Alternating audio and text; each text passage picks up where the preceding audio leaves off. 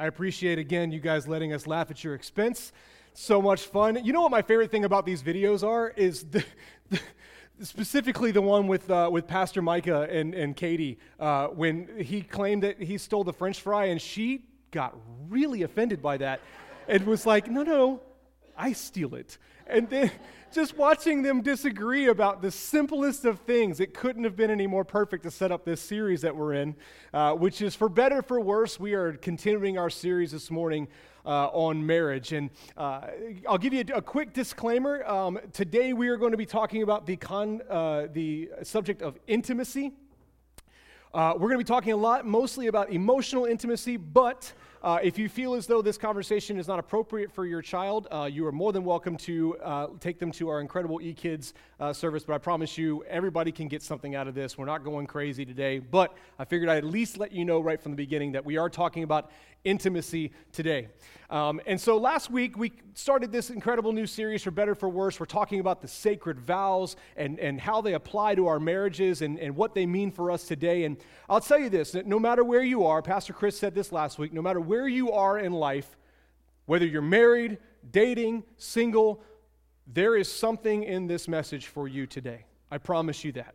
You'll learn something today that will hopefully be something that you can apply to your relationships in the future so stick around. Don't tune out on me. I promise you that you'll walk away with something today that you can use. Last week, we set this up with Pastor Chris uh, talking about the concept of I take you. Whatever that means, I choose you as you are. You know, do we take the person as they are or how we want them to be? The concept of your spouse is your priority. I'll start by saying I'm, I'm not the expert by any means. I am not an expert. My wife and I have been married for 15 years. And so I like to think that I have a little bit of street cred when it comes to marriage, but I promise you, I don't know anything. I'm learning. And I drew the short straw with intimacy because I'll be honest with you, specifically emotional intimacy is something I really, really, really struggle with. And so I'm going to get real vulnerable with you guys today. And we'll talk to you a little bit about the things that I'm uh, not so great at. And hopefully we can learn through this process together. The only downside of this is now that I have documented evidence that I am going to work on these areas in my marriage. So now my wife can hold me accountable forever because it's on, it's on camera. I'm not the expert. I, will even be even more transparent with you and let you know that this is the first time I've ever preached on the subject of marriage. I've never felt comfortable because we weren't married long enough. I feel like you have to have some, some miles, right? But I feel like no matter where you are in your marriage, you're learning as you go. There's never going to be a moment where you've got it all figured out. There's never going to be a moment that things are perfect. And so we're going to learn together. We're going to go through this journey together today. Pastor Chris last week, he ended his message with a challenge, specifically to men, but hopefully to everyone, to go and to reread Ephesians 5, uh, and that's 22 through 33. I'm sorry, I put the wrong thing up there. And so, what I want to do is I want to read this together. That way, if you weren't here last week, we get a real fresh context of where we're going to be heading in today's message, because all of this is tied together. It's all about our biblical responsibilities as husband, as wife. And so, I want to read this together. Ephesians 5 says this it says, for wives, this means submit to your husband as to the Lord, for a husband is the head of the wife, as Christ is the head of the church. He is the Savior of his body, the church. As the church submits to Christ, so you wives should submit to your husbands in everything. For husbands, this means love your wives just as Christ loved the church. He gave up his life for her to make her holy and clean, washed by the cleansing of God's word. He did this to present her to himself as a glorious church without spot or wrinkle or any other blemish. Instead, she will be holy and without fault. And in the same way, husbands ought to love their wives as they love their own bodies. For a man who loves his wife actually shows love for himself. No one hates his own body, but feeds and cares for it, just as Christ cares for the church, and we are members of his body. As the scriptures say, a man leaves his father and mother and is joined to his wife, and the two are united into one. This is a great mystery, but it is an illustration of the way Christ and the church are one. So again, I say, each man must love his wife as he loves himself, and the wife must respect her husband. The reason I want to read this is because this is the context for everything we're going to be talking about in this series. Is our roles, our responsibilities to one another as man and woman, as spouse to spouse. These are your responsibilities to one another. Today, we're going to be taking the next step. Last week, we talked about I take you and what that means. Today, we're going to be ta- talking about the concept of to have and to hold. To have and to hold. And I'll start by saying this that everything I say today, I'm going to mention a lot about men and women and what your roles are going to be, fully knowing that there are plenty of relationships in which these roles are reversed. There's plenty of things that men do really, really well and don't do really well, and that's usually true for us, but there's plenty of relationships where what I'm going to be talking about, it might be the other way around. It may be that you have the problem with the emotional as the wife, and that the husband is more better at that, and you're not able to connect in that way. Take what I'm saying and apply it to your relationship, to your future relationship, whatever that means for you. Take what I'm saying and apply it where it needs to be. See, intimacy issues are extremely common in marriages. One of the most common phrases that you'll hear from a couple who has intimacy issues is, We don't feel connected. I've heard this in plenty of marriage counseling. I've said this before in marriage counseling. I have been in this moment where I don't feel connected to my wife. I've had you know, we've had disagreements. We've had moments where intimacy is missing from our relationship. And a lot of it, when we talk about it, is because we don't feel connected. And usually, the root of disconnect in a relationship goes back to intimacy issues. They're all connected in that way. This is something that we're going to talk about today is hopefully we can all get right. And you'll learn this morning that there are so many more things in intimacy than just the physical side of that. So, there's lots of reasons when you first get married. There's so many reasons, of course, of your marriage that the intimacy begins to decline. Because when you first get married, for the most part, it's good. Intimacy is not a struggle. But as you, as you go through years together, as you go through challenges together, you notice that that begins to decline. And some of these are unintentional, some of them are subtle, some of them are things like this like you have kids, you have jobs, you have responsibilities, and at the end of the day, when you finally get time to yourself, the only thing you really want to do is just crash and die in the bed because you've got nothing left to give at the end of the day. You don't have time to give each other any type of intimacy because you've given out everything you have to everybody else around you, and the day is over and you're dead. And don't try to do these things in the middle of the day if you have kids because kids are locksmiths and they can pick locks, and it's a dangerous game to be playing, and I don't, I don't recommend it. If you can find moments alone, that's great. But the reality is that life keeps us from being able to pursue intimacy in the way that we need to pursue it. These are subtle reasons why intimacy begins to decline. But some of the reasons why intimacy declines are a little bit more intentional, a little bit more malicious, a little bit more manipulative.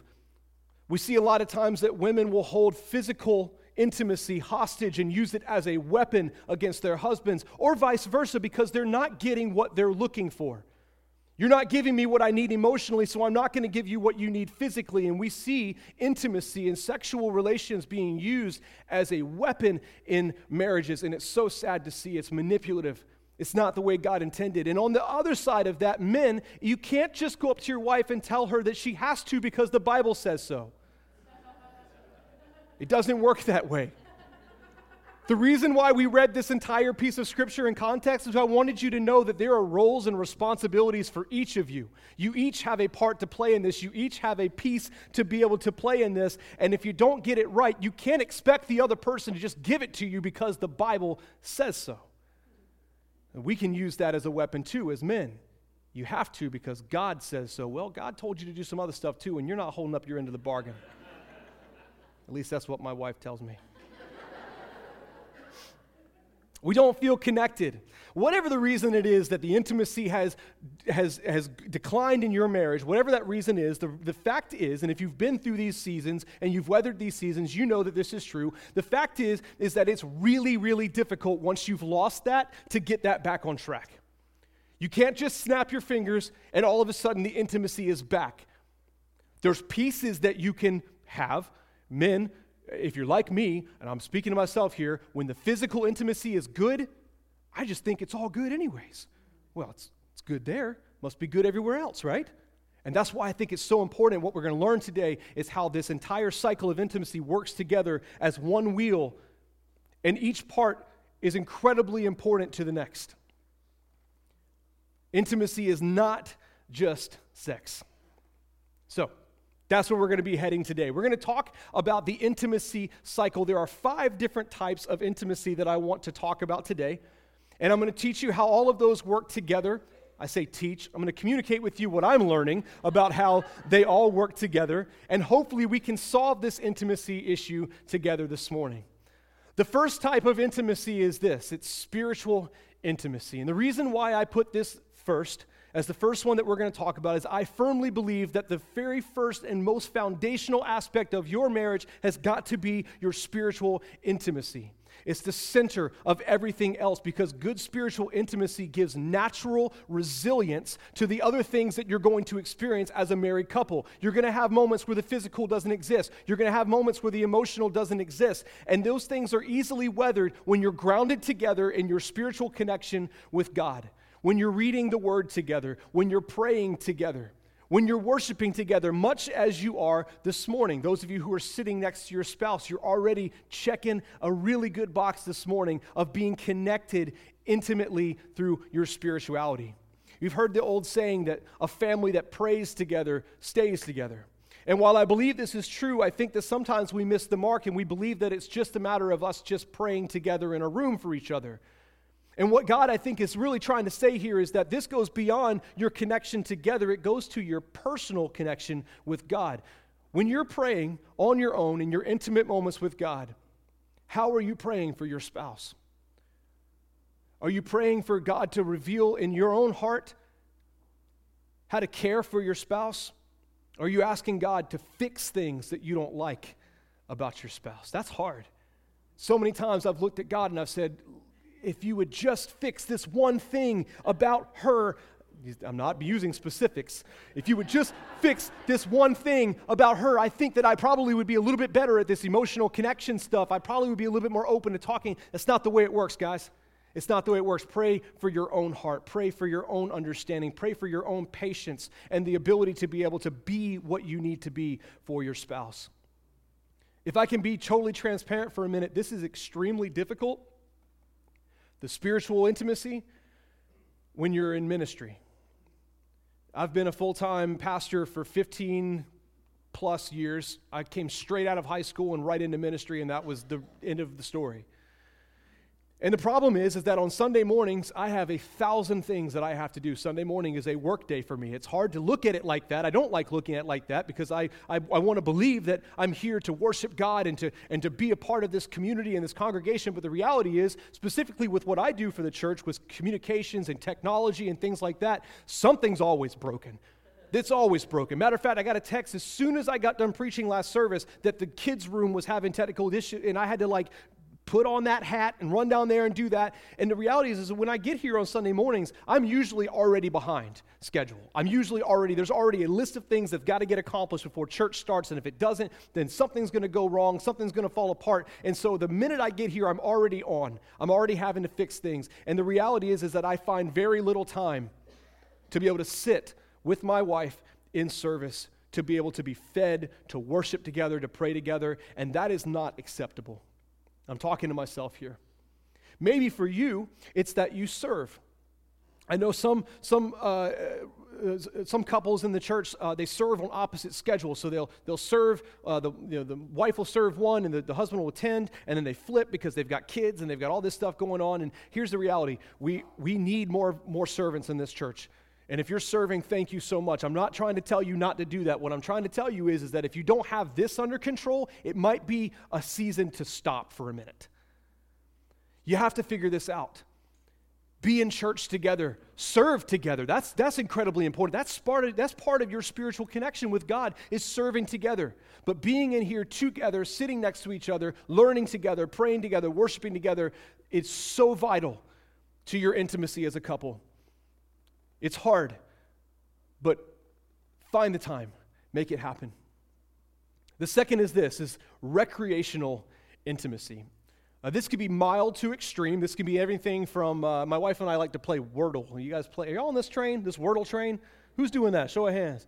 That is the most. Oh, it's so infuriating. Yesterday I broke my streak and I wanted to punch something. It's ridiculous. I shouldn't be feeling those things. But my wife and I love to sit down and do words. Y'all do the Quordle? Have you seen this thing? Like four, they make up words. They're not even words. It's ridiculous. But I do it every single day for some reason. But that's her and I's thing. Every morning we wake up, we do the Wordle together, which kind of sometimes frustrates me because we fight about what the first word is going to be. You know, you, if you play it, you know what I'm saying. Uh, yeah, it's a big fight. My word's better than your word, and yada, yada. But it can be everything from doing a crossword puzzle like that together to doing something a little bit more extreme. My wife and I love backpacking. That's, our, that's kind of our, our pastime. Matter of fact, we got the incredible opportunity this week. Uh, we do f- a few trips a year. Uh, typically, this, this week we were able to get out. Uh, my parents came and we were able to take the kids. And so Monday to Thursday, we did a four, uh, four-day uh, backpacking trip up in Shenandoah, uh, which was which was absolutely um, amazing to be able to go and do that. But the thing about recreational intimacy is is that this is one of those things that usually starts off strong at the beginning of the marriage and tends to dwindle as life goes on. One of the main reasons being that when you first are starting off in a relationship, you crave being with each other. And so you're willing to step outside of your comfort zone to do something just to be with the other person. I came from a background of being in, in, my whole life was in the woods. I grew up in the woods. I camping and hiking and all that stuff was the only thing I did as a kid. Is the only thing I wanted to do. And when I got married, my wife didn't do any of that stuff. And I remember the first time she told me she would go camping with me. I described it as camping with Barbie. she shows up in flip flops and a skirt. She wants to know where the mattress is. She wants to know where the air conditioning is. She wants to know. I, I, we're camping in the woods. What, did you miss the memo on this? This might not work out, but thank you for showing some interest in, in what I like to do. It all backfired. Let me tell you how it backfired. I created a monster, guys. I created a complete monster. Uh, I used to just do little hiking trips now. This last week, we hiked 45 miles together. And she told me it wasn't enough. let me tell you, let me tell you how extreme this has gotten. Watch this video. Watch this, this woman that I've married.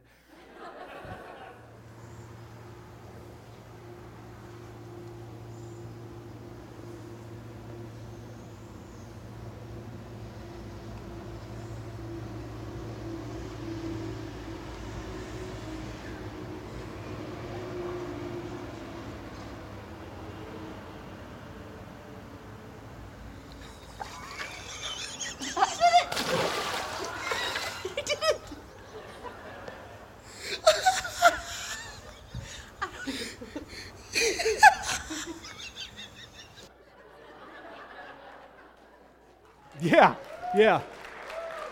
Um, in case you didn't know, that's my wife picking up a dinosaur with her bare hands. That's what that is. Uh, those things have like razor sharp scales on them. Don't do that. Don't, that's crazy talk. Don't do that. But what I'm saying is, is that my, my wife showed so much interest in me at, a, at, at a, in our early years of marriage that we have now become our recreational intimacy. I would say sometimes is the strongest part of our marriage because we love doing the same things together and we've kind of adapted to each other's likes and dislikes and all this other stuff. And it's been such an incredible part of our marriage. We go on these backpacking trips to reconnect as husband and wife. And I'm, I always come out of these moments stronger. Of course, this, this week it was all talking about this, and so I felt really bad because she just kept telling me about all the things that I suck at, and so that's, that's great. I'm, I'm back there hiking behind her just making notes. Well, I suck at this, I suck at this, that's great. That's but it's all going to be part of the message today, which is great. But recreational ministry, whatever it is that you're doing, I, one of my favorite scriptures in, in all of the Bible is Ecclesiastes 9 9. It says, Live happily with the woman you love through all the meaningless days of life that God has given you under the sun. The wife God gives you is your reward for all your earthly toil. See, we need the ability to laugh and play together if we're to endure times of difficulty that come along the way. Recreational intimacy is so important for your marriage. The third piece is this, and that's the intellectual intimacy. This is the activity of connecting to one another by discussing certain issues. And this could be everything from lighthearted to like, what's your favorite movie, all the way up to politics, if you're into that kind of thing. I, I don't know, that can get dangerous. Be careful with that in your marriage. But this is getting to know each other on an intellectual uh, level. And of course, just like with recreational, this also tends to be a little bit more uh, prevalent when you're first getting married and starts to decline. Why? Because you want to know everything about each other. Who can remember falling asleep on the phone with their, with their that you know when you're dating i can remember i would we'd fall asleep and, and the only reason i knew i fell asleep is that my dad would come in the room and tell me that uh, he needed to use the internet so i needed to hang the phone up some of y'all in this room have no idea what I'm talking about right now, and that's okay. And we fell asleep on the phone because neither one of us wanted to be the first one to do what? We've all been there. That intellectual intimacy is strong at first, man. You want to know everything about the person. What makes you tick? What do you like? What don't you like? But at some point, we stop. We learn so much about each other that it negates the, the, the, the, you know, there's no reason to have these conversations with one another anymore. We know exactly how each other is going to think, what their thoughts are, what their feelings are, what their, you know, what their likes and dislikes, and all these other things. But the problem is, is that when we stop exploring each other, life in 15 years of marriage, I can promise you I'm not the same person I was 15 years ago. The things that I like today are not the same things that I liked 15 years ago. Why would you not want to continue to explore this together as a couple? Why would you not want to sit and have conversations? My favorite movie right now is not the same favorite movie it was 15 years ago because they made better movies. It's kind of. Some of them are just remakes, most of them are just remakes. But we stop and we change so much over time. It doesn't make sense for us to stop having these conversations, explore each other intellectually, have those conversations, whatever they might be. The fourth thing is this, and it's the physical intimacy. The physical intimacy. And, and when most people think about intimacy, this is the word that they think about. When I say intimacy, the first thing you're thinking about is physical. That's, that's where all of our minds tend to go. And this is everything from sexual to non sexual. This can be literally holding hands, cuddling, if you're into that kind of thing, hugging. And these sometimes, sometimes lead to something more. It's called foreplay, right? One of the most common things. It's almost like she knows what I'm going to say next. One of the most common frustrations from women is that a man thinks right? It's like a dog. You ever seen a dog when the doorbell rings? Ding dong. This someone's here. It's here. This door. Come on. This is someone's at the door. It's over here. Let's go. I'm ready. I'm ready. I'm ready. I'm ready. I'm ready. And all she did was touch my arm. Can y'all identify with this? It's the reality. It's one of the most common things that women complain about in marriages is that every time they give us any type of look whatsoever, we are, woo, let's go. Put the kid in the crib and let's move.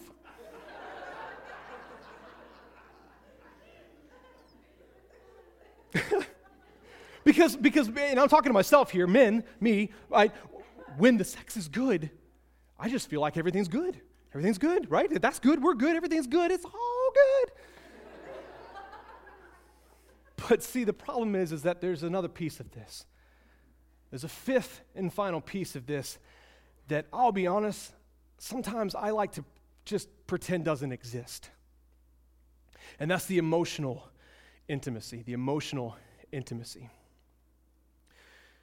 See, the thing about physical is that we're, we're, we're supposed to delight. This, the, the Bible talks about this. I, I'm going to stay away from Song of Songs today because it makes me feel awkward. And I don't, I don't like saying those things out loud. You read it some other time. But Proverbs 5, 18 to 19 says this It says, Let your wife be a fountain of blessing for you. Rejoice in the wife of your youth. She is a loving deer, a graceful doe. I read this this morning. My wife looked at me and she said, I am not a graceful doe. like a stallion.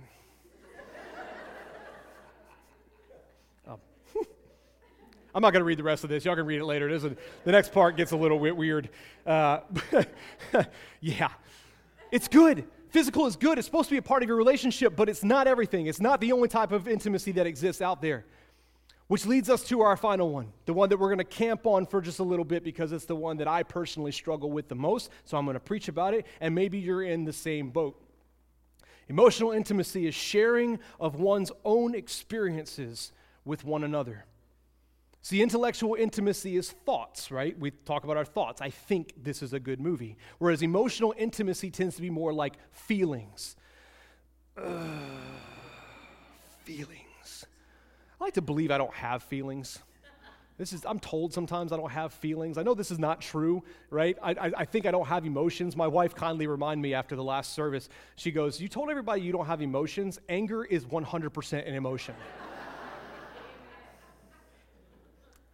That being said, I'm extremely emotional. extremely emotional. Uh, see, men have much more limited emotional vocabulary and they tend to be less comfortable with emotive speech. I don't like talking about my emotions. It makes me feel weird. It makes me feel like I'm, uh, I don't like it. I don't like processing it because I don't even really know if I'm feeling it because I've pushed it so far down inside of me that I'm worried that if I bring up something that I'm, I'm never going to be able to stop. And then I'm going to be crying. And then this is going to be this weird thing. And I don't, I don't want to go down that, that path sometimes. But men misunderstand their spouses when they speak. See, the women, they just, they just want an exchange of ideas. My wife, she looks at me and she says, I just want, I just want you to identify with my feelings. Identify. Whereas what do I try to do? I try to offer solutions. I try to teach her how to fix it. I try, because it doesn't make sense. I'm a man. I was born with a can of WD 40 in my hand. This is when something is broken, I fix it, right? And so the concept of sitting there and listening to someone's thoughts and feelings and me not being able to put a fix in place doesn't make sense to me. It actually kind of infuriates me a little bit and brings me to anger because it's, a, it's something I don't have control of. I don't have control over the situation. If I can't fix it, I can't control it. And if I can't control it, then that's when my anger begins to come out. Women think about everything, men think about nothing. I can confidently tell you that when your man looks at you and says, I'm not thinking about anything, he is telling the truth. It's a concept that you're not going to understand, and that's okay, but I promise you, I think about nothing. I can turn a key right here on the side of my head and just disappear. I don't know where I go. I don't know what's going on, but I'm not thinking about anything. I promise you that. Women tend to overanalyze. My wife said something very powerful to me when we were when we were hiking and we were talking, and she was telling me about all the things I'm bad at. We were hiking through, and, and so we were talking about the concept of overanalyzing. And she said, she said, you know, we as women, she says, I overanalyze everything. Don't you think I probably overanalyze sex too? I don't. it is what it is. What are you thinking about? Nothing. I'm thinking about what's, what, what, what, this is what I'm thinking about what's happening right now. That's what I'm thinking about. I'm not thinking about other things. I'm not overanalyzing this. See, the thing about concept of marriage is that when two become one, it becomes one emotion. It's not her emotion and my emotion, and somehow we find ways to just coexist. Our emotions become each other's emotions, and this is the thing that I have the hardest time figuring out is how in the world am I supposed to feel the same way that my wife feels? I try to sympathize. I try to empathize. I try to be there for her in those moments. But the reality is, is that I don't have the same thought processes. The concept of getting the feelings hurt, that doesn't make any sense to me. My feelings hurt, I'm, I don't care what he said to me. I don't care if he likes me. I don't care if he came to my birthday party. I'm just going to go home and go to sleep tonight the same way I did yesterday. I don't care. But she cares. And because she cares, I should care because when we became one, when two become one, your emotions become one. I can't connect with emotions because I don't, I don't have them all the time. I don't feel them all the time. And so I think sometimes, and this is a problem, this is a fault, I think in relationships with intimacy that sometimes sex is enough. That if that's good, then we're all good. Everything's fine. Because the problem is, is that I can't deal with my own emotions. I've I don't know how to deal with my own emotions. And so, how in the world am I going to hold up somebody else's emotions when I can't deal with my own emotions? And this is the endless battle I fight all the time. It's the reason why we get in so many disagreements about this whole emotional connection thing, is because I have literally looked at my wife and told her, I can't deal with your emotions right now. And my heart breaks thinking that I said that out loud. Because that's the one thing on this earth that God has called me to do shepherd your wife's heart shepherd her heart. What does that mean? It means that her emotions become your emotions, and whether you feel it or not, it's still real. It's still there. Communication is difficult, and communication brings down marriages, but communication sometimes isn't talking at all, it's shutting up and listening. That's where I struggle. I struggle in that concept of being able to sit there and listen to somebody else tell me something and, and not be able to do anything about it, but I just need to listen Hard question, men, I'm going to ask you can your wife be vulnerable with you? I'll flip it the other way. Women, can your husband be vulnerable with you? Have you given them the, the open door to be who they are in your relationship? Have you opened the door to say, I take you for whoever you are, whatever you are, whatever you come with, and whatever emotions you feel, I feel, because we are one, and you can tell me everything? I'll be honest with you, I don't do that enough. I'm getting better, but I don't do it enough. I create moments where my wife has nobody else to turn to but me, and I shut those down because I can't deal with emotions. It's not an excuse. It's not an excuse. Not being able to handle emotions as a man is not an excuse to not be there for your wife when she has hers. Again, flip it if you need to. Roles exist in so many different ways when it comes to marriages. Regardless of how you feel about this, like I said a minute ago, men, we're called to shepherd our wife's hearts just as much as women. You're called to shepherd your husband's intimacy, your husband's sexuality. These are, if you read back through Ephesians 5, this is what it talks about. Men or women to submit to their, to their husband, and husbands to treat their wives and love their wives as Christ loved the church. This is a two way street. Both of us have a part to play in this. See, men are most connected when physical intimacy is at its highest. I am more likely to be open about my thoughts and emotions if the physical part of my intimacy has been met. I'm way more likely to say something like, you know, a, a poem. Yes, you ever read Genesis? Gen- listen to this Genesis 2 uh, 22 through 23. This is, this is literally right after God creates Eve and presents her to Adam. It says, Then the rib which the Lord God had taken from man, he made into a woman, and he brought her to the man. What did Adam do? Did Adam grab her hand and say, Let's go to the bedroom? He didn't. He recited what might be the world's first ever love poem. In that moment, he said, This is now bone of my bones and flesh of my flesh. She shall be called woman because she was taken out of man. Adam, the first thing he did in that moment was use his words to communicate what he was feeling. He doesn't grab her and, and, and move her off to the bedroom. He shares his thoughts and his feelings. I want to show you something real fast, a, a graphic on the screen. Um, I would love for you to take your phone and just take a picture of this. We're going we're gonna sit here for the rest of the message. I would love for you to see this. What time is it right now? 11 11? I got to go. Okay, quick. Here we go. Quick. All right. This is the intimacy cycle. This is right here is what we're going to be looking at, uh, and, and, and hopefully this will spur your conversations as you get home today. You ever go to a grocery store and uh, get a shopping cart that has a broken wheel? You ever done that before? And the whole time you're going, dunk, dunk, because somebody took a chunk out the bottom of it. What's the first thing that you do? You go back and do what? And get another cart, right? You don't have that option in marriage. You don't have the option in marriage to go and get another cart. Well, I'd say that. You do have the option in marriage to go get another cart, but it was, it's not God's design. It's not God's design. Here's the problem is that every single one of these pieces in this circle right here have got to be working together in order for your intimacy to be where it needs to be. If a piece of this is broken, your wheel is not going to turn. It's not going to move. Okay? And so if you look at this, it's real simple. Okay? Let's take the men for example. Men, where are we trying to get? Boom, right there. That's where we want to be. Okay? Where do we have to go to get there? Well, let me tell you what we think. Sometimes we think if we make a hard right and we go to recreational intimacy and we go out and we have a good time together, that that's enough. If we go and have a good time together and I buy her a nice dinner, that that's enough and we can move to the physical intimacy part, okay? Here's the problem. Let's flip it the other way. Women, where do you want to be? Boom, emotional intimacy. That's where you're trying to get. And sometimes you try to get us there by taking us through intellectual intimacy. If we have some conversations about what our favorite movies are, maybe we'll open up enough to be able to get into the deeper emotions of who we are. And you're fighting each other you're fighting each other. You're going back and forth and you're fighting and you're pushing and, you're, and, you're, and, you're, and you're going after each other. And there's this cycle of disconnection that's happening because one of these things is not moving the way that the others are moving.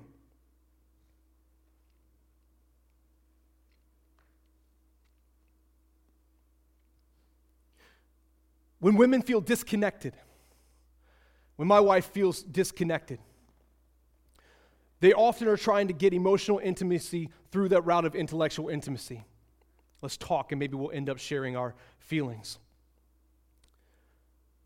all of this further complicates everything because we're working against each other. Feelings are hard for men. Women need the feelings to be able to get to that intimacy section of their life. And so, the, the, the whole piece of all this, okay, is that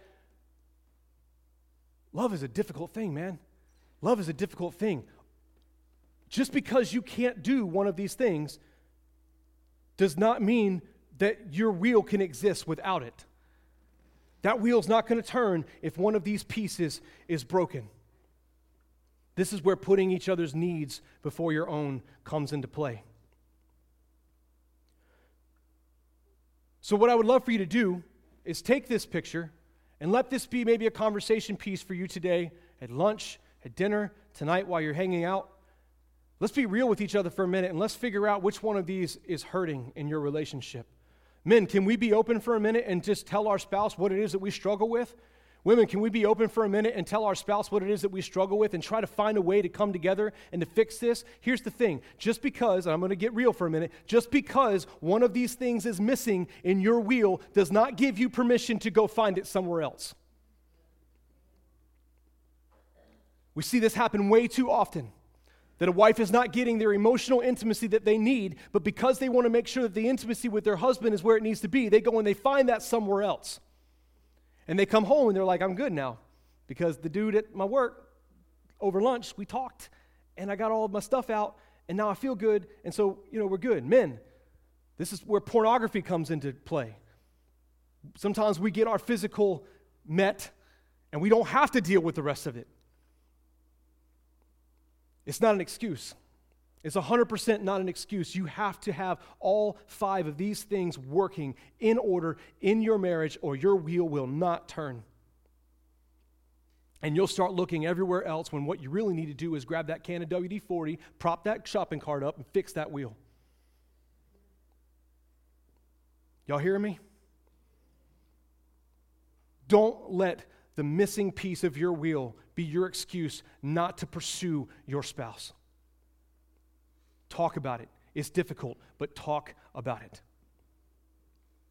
This is where we circle back around. The reason why spiritual intimacy is at the very top is because, again, I believe that if you get that piece of your relationship right, that the rest of the pieces tend to fall into place a lot easier. It makes them easier to talk about, it makes them easier to work through, it gives grace where there needs to be grace because you're not always going to have this figured out. I'm always going to be horrible at communicating my emotions, but at least I know that I have grace in those moments because because we're connected on a spiritual level and she knows that I'm going to do everything I can to make sure that our wheel is turning properly and I'm not going to look anywhere else but right here inside of our relationship. Spiritual in- intimacy, the first and most foundational. So we work together on all these things. We make them an important part of our marriage, and we sit back and we hopefully watch our intimacy and our relationships grow to levels that we've never experienced before. Maybe you've been married for a long time and you've never quite figured this out. Maybe it's because you've never talked about it. My hope is that this picture, this, this, this visual that you're seeing right now, can continuously remind you that there is always something that needs to be worked on. It's not just sex, it's so many more things that complicate this but it's absolutely worth every bit of your time to work on them together, to watch your intimacy and your relationship and your marriage grow. Put God first and watch all the other pieces fall into place. Talk through your weaknesses, own your weaknesses, and work together. Because you're one that's what it means to become one. It means it doesn't just it doesn't just mean physically. It means that every piece of your life becomes becomes the same as your spouse. Those things are connected their feelings are your feelings. Their thoughts are your thoughts. Their life is your life. Just because one piece is broken for me doesn't mean that her wheel is turning perfectly. When one piece is broken, it's broken for both of us.